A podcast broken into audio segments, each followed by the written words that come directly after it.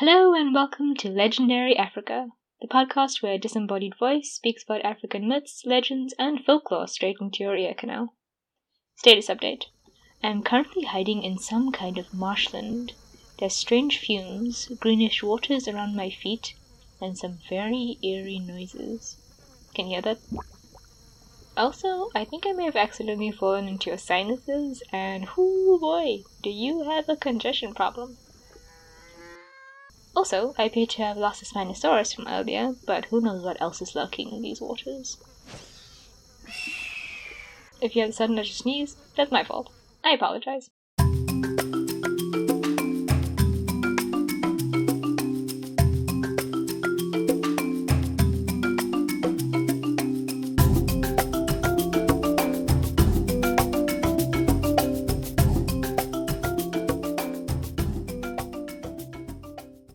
So, we all know that climate change is real and producing terrible consequences, right? From severe drought and declining water supplies, to insect outbreaks and wildfires, climate change is having apocalyptic effects on the Earth. And the latest effect is occurring in the Siberian tundra. According to the Russian Academy of Sciences, escaping methane gas is blowing up the Siberian tundra. In the far north region of Siberia, reports from reindeer herders claimed that an eruption of fire and smoke could be seen on the morning of June 28th. When investigating, scientists photographed a huge crater on the banks of a river. A second crater was also discovered in June in the Tyumen region of Siberia. The crater was reportedly 30 meters or 100 feet deep and 20 meters or like 68 feet wide. These craters have reportedly begun emerging since 2013 when the first crater appeared, and since then, nine more have appeared. Initially, many theories were proposed, such as meteorite impacts, the collapse of secret military underground facilities, and even UFO landings. However, scientists have now linked these craters with climate change, although they're still struggling to come to one single theory. Some scientists propose that it is due to permafrost melt, which causes large amounts of methane to suddenly release. Now, apparently, these sudden releases of gas can sometimes be explosive, which then creates these gigantic craters. The scary thing is that these craters can happen anywhere there's permafrost, so it could even create a crater in a residential settlement. Climate change, people. It's creepy. It also kind of reminds me of that hilarious apocalyptic movie 2012. Have you watched it? Um, it's obviously not scientifically accurate since earthly changes happen super slowly and not all at once like in the movie. But like when the city started collapsing in 2012, this crater kind of feels like it's slowly beginning to become that. So, now that I've totally gone off topic, I really don't know why I started with that. Today's tale is a brilliant one. It's got everything a good story needs deception, bravery, sharp wits, redemption. Not to mention a snake king, a courageous hero, an evil vizier, a powerful sultan, and a bittersweet ending. The story was originally told in Swahili, however, the exact geographical origin of the tale is unknown. The only thing we do know is that it originated in East Africa it has strong Islamic influences, hence the inclusion of the Sultan and the Vizier.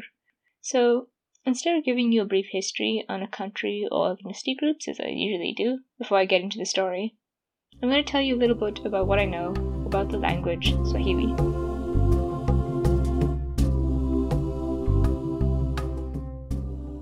Swahili, also known as Kiswahili, is spoken in the African Great Lakes region, which is a group of lakes which make up the part of the Rift Valley Lakes in and around the East African Rift, and in parts of East and Southern Africa, such as Tanzania, Uganda, Rwanda, Burundi, Kenya, some parts of Malawi, Somalia, Zambia, Mozambique, and the Democratic Republic of the Congo. It is the national language of Tanzania, Kenya, the DRC, Uganda, and South Sudan. By 2018, Swahili was introduced into South African schools as an optional language. Now, the Swahili language belongs to the Sabaki branch, which contains languages from the Swahili coast, which is the coast, uh, the coastal area of the Indian Ocean in southeast Africa. So, roughly 30% of Swahili language consists of words learned from other languages, mostly Arabic, but also Persian, Hindustani, Portuguese, and Malay. Now, it's important to understand that although these words have been incorporated into Swahili, they were not necessary in order to move Swahili from an incomplete language to a complete one. In fact, many of the words learned from these other languages already had original Swahili equivalents. but Swahili speakers tend to use the loan words, especially in areas where there's a large mix of cultures, for great assimilation. Now, the earliest example of written Swahili dates back to 1711 in letters written to the Portuguese in Mozambique. These letters are now actually preserved in Goa, India. The name Swahili comes from Arabic meaning off coasts, and Swahili went through various stages of development as different stages of colonization occurred. So, first, when Arab powers invaded, then when the Portuguese settled, and then when Germany colonized parts of Africa, and of course, when Britain colonized Africa. So when the Arabs settled in Africa, Swahili was written in Arabic script and was used to promote Islam throughout East Africa. When Germany invaded, the script was changed to the Latin alphabet, and then when the British colonized Africa, Swahili as a language was formalized throughout East Africa and was used by missionaries to spread Christianity as a religion. Swahili is especially important to Tanzanians as it was the language used to unite Tanganyika and Zanzibar into Tanzania in 1964 and it also united over 120 groups in Tanzania.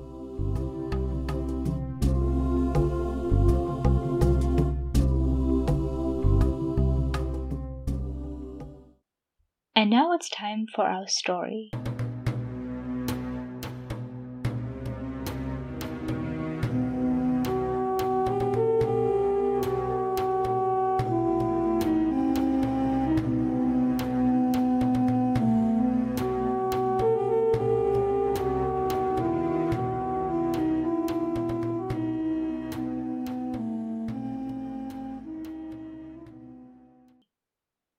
Tale begins long, long ago in a small village where a poor woman lived with her only child, a boy she named Hassebu. When Hassebu grew older, his mother sent him to school so that he could learn to read. Then she sent him to a shop to learn how to make clothes. But Hassebu wasn't a fan of fabric, so she sent him to the silversmith. But Hassebu wasn't a fan of metal work either. And it went on. His mother kept sending him to them, and Hassebu kept refusing to them. His mother, despairing, finally gave in and let her son stay at home, simply eating and sleeping every day. Then one day, Hassebu came to his mother and asked her what his father used to do for work when he was alive. Surprised that Hassebu was showing interest, she showed him many old insect eaten medical books and explained that his father had been a doctor, and a very good one, one whom the village greatly valued. Hassebu was very interested and began to sift through the crumbling books. Shaking her head, his mother left him. Eventually, Hassebu found a book which was still readable and sat down to read it. He read and he read and he read until one morning the neighbors came by and asked his mother if they could borrow him for some work. They were woodcutters and needed a strong boy like Hassebu to help them load wood onto donkeys to sell. Hassebu's mother happily agreed, sick of him just reading and reading all day and doing nothing. The entire day, Hassebu and the woodcutters worked. They chopped the wood, tied it into bundles, and loaded it onto the donkeys. For six days, Hassebu helped them, and his mother was glad to see him work.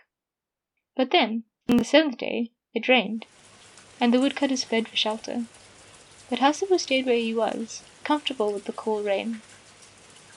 While he stood in the rain, he absently picked up and dropped stones onto the ground, and soon realized that at a certain point on the floor the sound was hollow. He called out to the woodcutters and told them that the ground was hollow and that they should come see. Reluctantly, they walked back into the rain and listened as Hassebu demonstrated again the hollow noise that he had heard. We must dig, Hassebu said, and the woodcutters agreed and dug into the ground with him.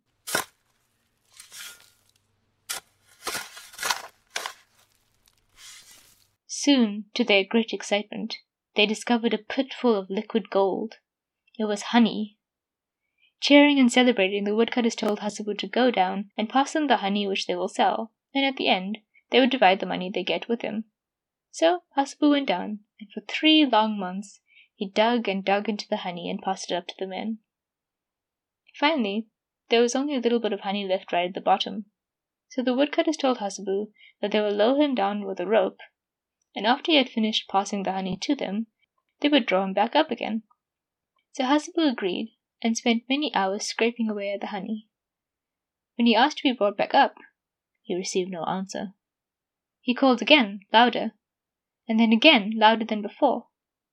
But only his own voice answered him. They have left me behind, Hassebu whispered to himself. And indeed the woodcutters had, for while Hassebu was toiling in the pit, they had whispered amongst themselves and decided to leave Hassebu in the pit and take his share of the money for themselves, deciding that they would tell his mother that he had been carried away by a lion. They tried to help, but the lion was so ferocious. Laughing softly, they dropped the rope, grabbed the honey, and quickly but softly ran away. Hassebu's mother was distraught and went into mourning, weeping and weeping for her lost boy. Eventually, the woodcutters felt guilty and agreed to bring her food and clothes every month to repent for their cruelty to her son. Meanwhile, Hassebu had decided to explore the pit in the hope that he may find a way out of his predicament. He found more honey which he ate to sustain himself, and continued exploring the tunnels that ran underneath the pit. He did this for many days and for many nights. One day, as Hassebu rested on a rock and ate some honey, a large scorpion fell near his feet, and jumping up, he crushed it with the rock, fearing that it would sting him. But staring at the scorpion, he suddenly realized that it had saved him. The scorpion had not appeared out of thin air, but must have come from a hole somewhere nearby. So Hassebu felt around the walls, and eventually found a small hole from which light shone through. Grinning triumphantly, he took out his knife and dug at the hole until it was large enough for him to wiggle through. With a lot of effort, Hassebu climbed up through the hole and emerged into the bright sunlight. Blinking rapidly, his eyes soon adjusted to the scene in front of him. A large open space was before him, and a long path wound its way further and further until he lost sight of it. Exhausted, hungry, and thirsty, Hassebu forced himself to walk along the path, desperately hoping that food and water could be found at the end of it. Finally, stumbling along, his eyes half open, he came upon a grand and beautiful palace, its large golden door standing open. Inside was a large hall with marble walls and colored cloths hanging. In the middle sat a throne, bejeweled with precious stones, and a large sofa with the softest cushions he had ever felt. Falling onto the sofa, he fell fast asleep. Hassebu was so fast asleep that he slept through the sound of drums and the sound of a large crowd coming into the courtyard and entering the hall.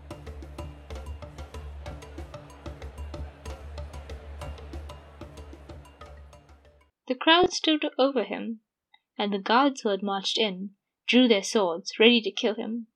But a deep and smooth voice stopped them. Leave him. Place me on the chair instead. Then wake him gently. So the gods obeyed and gently shook Hassebu awake. Hassebu softly moaned and blearily blinked open his eyes. His eyes widened as he took in the scene before him. Dozens and dozens of snakes stood before him, upright as they rested on their gleaming coils.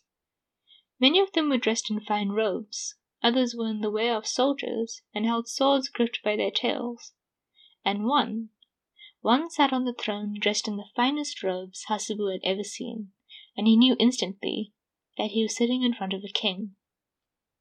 Which king do I see before me? Hassebu asked and the grand snake darted his tongue out in amusement. The king of the snakes, and this is my palace. Who are you, and where do you come from? the king asked. But Hassebu could not remember anything aside from his name, and so the Snake King bade him stay with him in the palace, and ordered his servants to fetch fruit from the forest nearby, and water from the spring for Hassebu, his guest.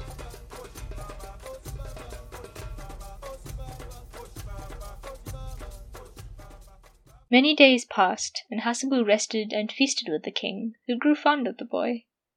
But soon Hassebu began to remember what had happened to him, and with a great shock he remembered his mother who sat mourning in her house. Going to the king, he begged him to allow him to return home to his mother, but the Snake King refused, for he believed that if Hassebu returned home he would bring great evil upon the king. Hassebu promised he would not, and begged the king for many days, until at last the great snake gave in, and promised to send Hassebu home on one condition. Do not go to the bathhouses, Hassebu, the king ordered, for if you do, great harm will befall me. And so Hassebu promised, and happily returned home to his mother with a small escort of the king's guards. His mother rejoiced at the sight of her son, and for three days Hassebu remembered his promise to the Snake King and stayed away from the bathhouses despite the immense heat. But eventually an extreme heat wrapped itself around his village, and Hassebu could take it no more. He went to the bathhouses and lowered himself into the cool water, forgetting of his promise to the king. What Hassebu didn't know was that the Sultan of his region was very ill, and the Vizier had convinced him that the only way for him to recover was to eat the flesh of the Snake King, who, according to a prophecy, could only be found by a man with a strange mark on his chest. So the Sultan sent his men to the bathhouses to spy on the men who came there. And while Hassebu was cooling himself in the baths, the Sultan's men walked around in disguise, and finally spotted him, identifying him by the strange mark on his chest. Grabbing him, the men dragged Hassebu before the Vizier, who demanded that he lead them to the Snake King. But Hassebu claimed that he did not know what he was talking about. The Vizier, however, did not believe him, and had him beaten and then whipped.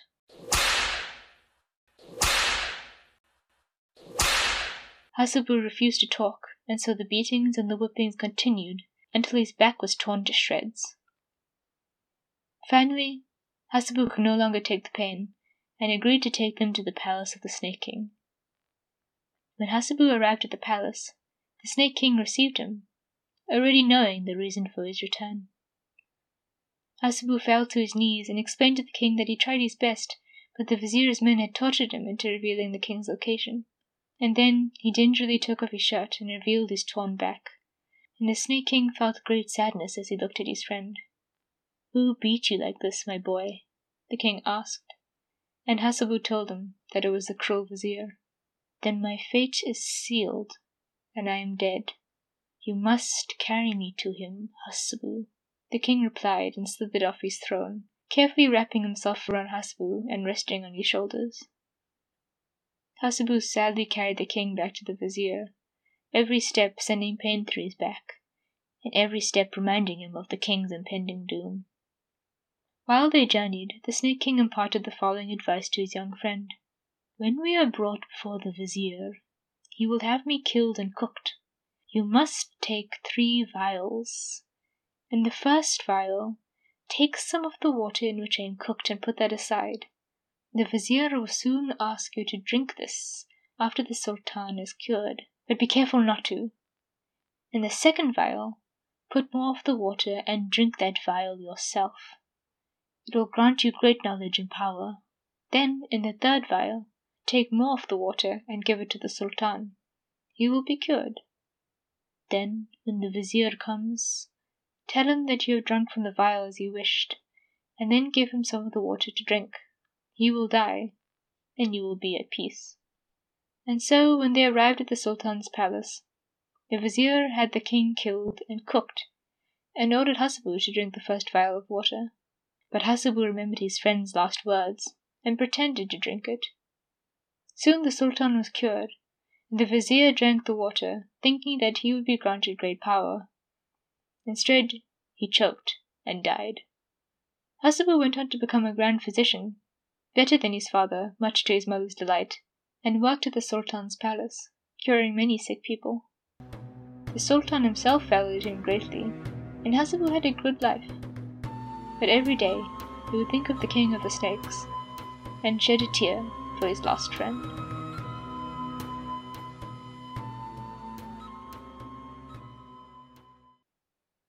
What a tale! The poor Snake King and poor Hassebu. I do have one question though.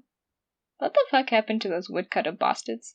I mean, they appear to have gotten away with everything very nicely, while poor Hassebu and the Snake King were treated so cruelly. I mean, okay, Snake King definitely got the worst end of the stick. I mean, he literally got cooked and eaten.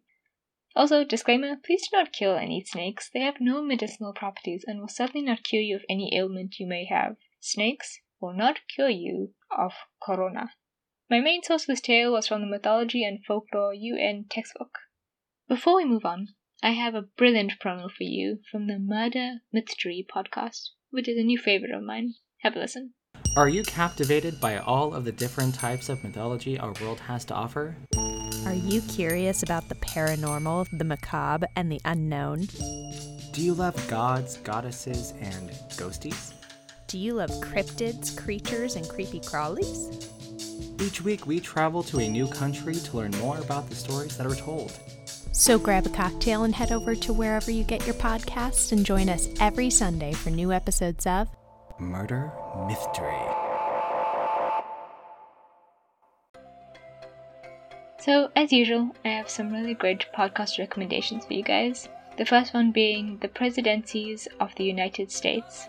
So, the description of this podcast says This podcast is devoted to exploring presidential history from the founding of the office in 1789 on through the present day. I plan to take a systematic approach to both the people and the events that have shaped and reshaped each administration and the office in general. Now, this is a brilliant podcast for history lovers and especially those passionate about the history of the United States of America. I think the host really does a great job not only of presenting the complex history of the US in an engaging manner, but he also presents excellent research on the topic. The use of quotes from primary sources such as letters and papers lends a professional presence to this podcast. This is definitely a must listen, in my opinion.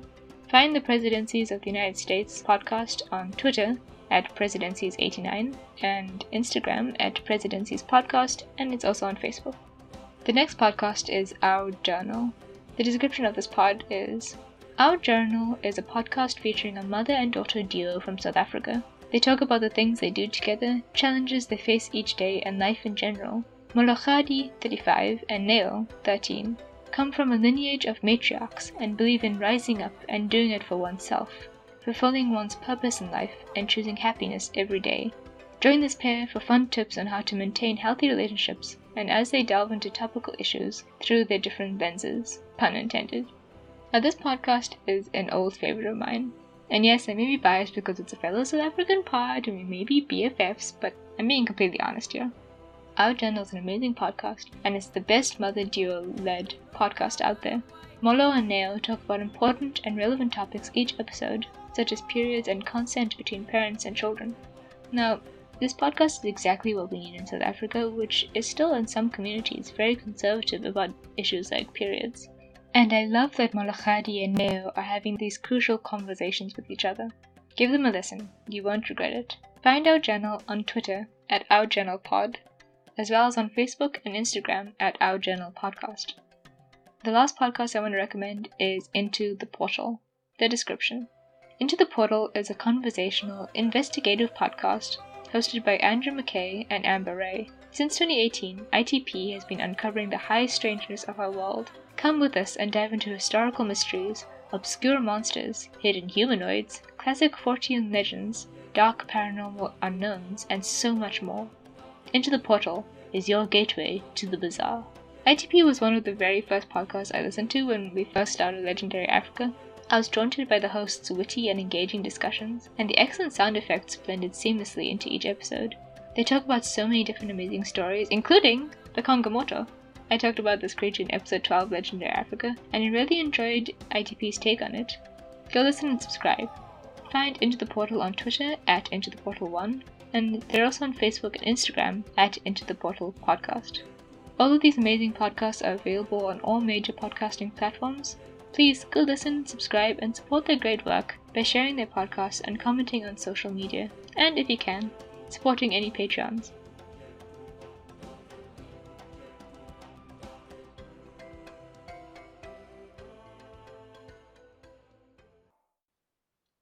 So that wraps up today's episode. I have been your host, Thashira, the disembodied voice you can't escape.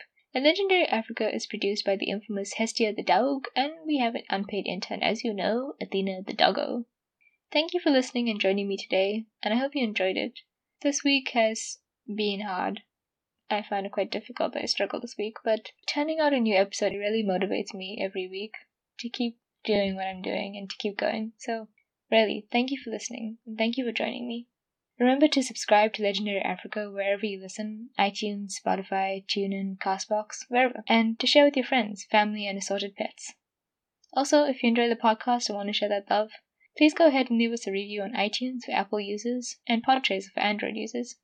I always like to give a shout out to my reviewers, so please just send me a screenshot of the review, or even just let me know that you reviewed the podcast.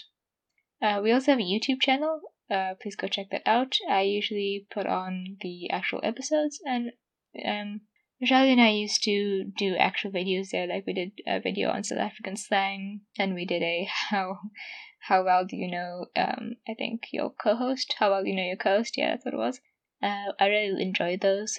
I have not as yet gotten back to actual um, videos, but I'm hoping I will soon. So uh, please keep an eye on that. In the meantime, whoever listens to podcasts on YouTube, please go listen to it there. And we have a website which I constantly update. On the website, you can um, find out our new episodes, you can look at old episodes, you can look at upcoming episodes, and of course, you can listen to the latest episode on the actual site. There's also a blog where there's actually two articles that Rashali wrote. Please go check that out. One is recommending um, African fantasy books, and um, I will be writing other articles there as well.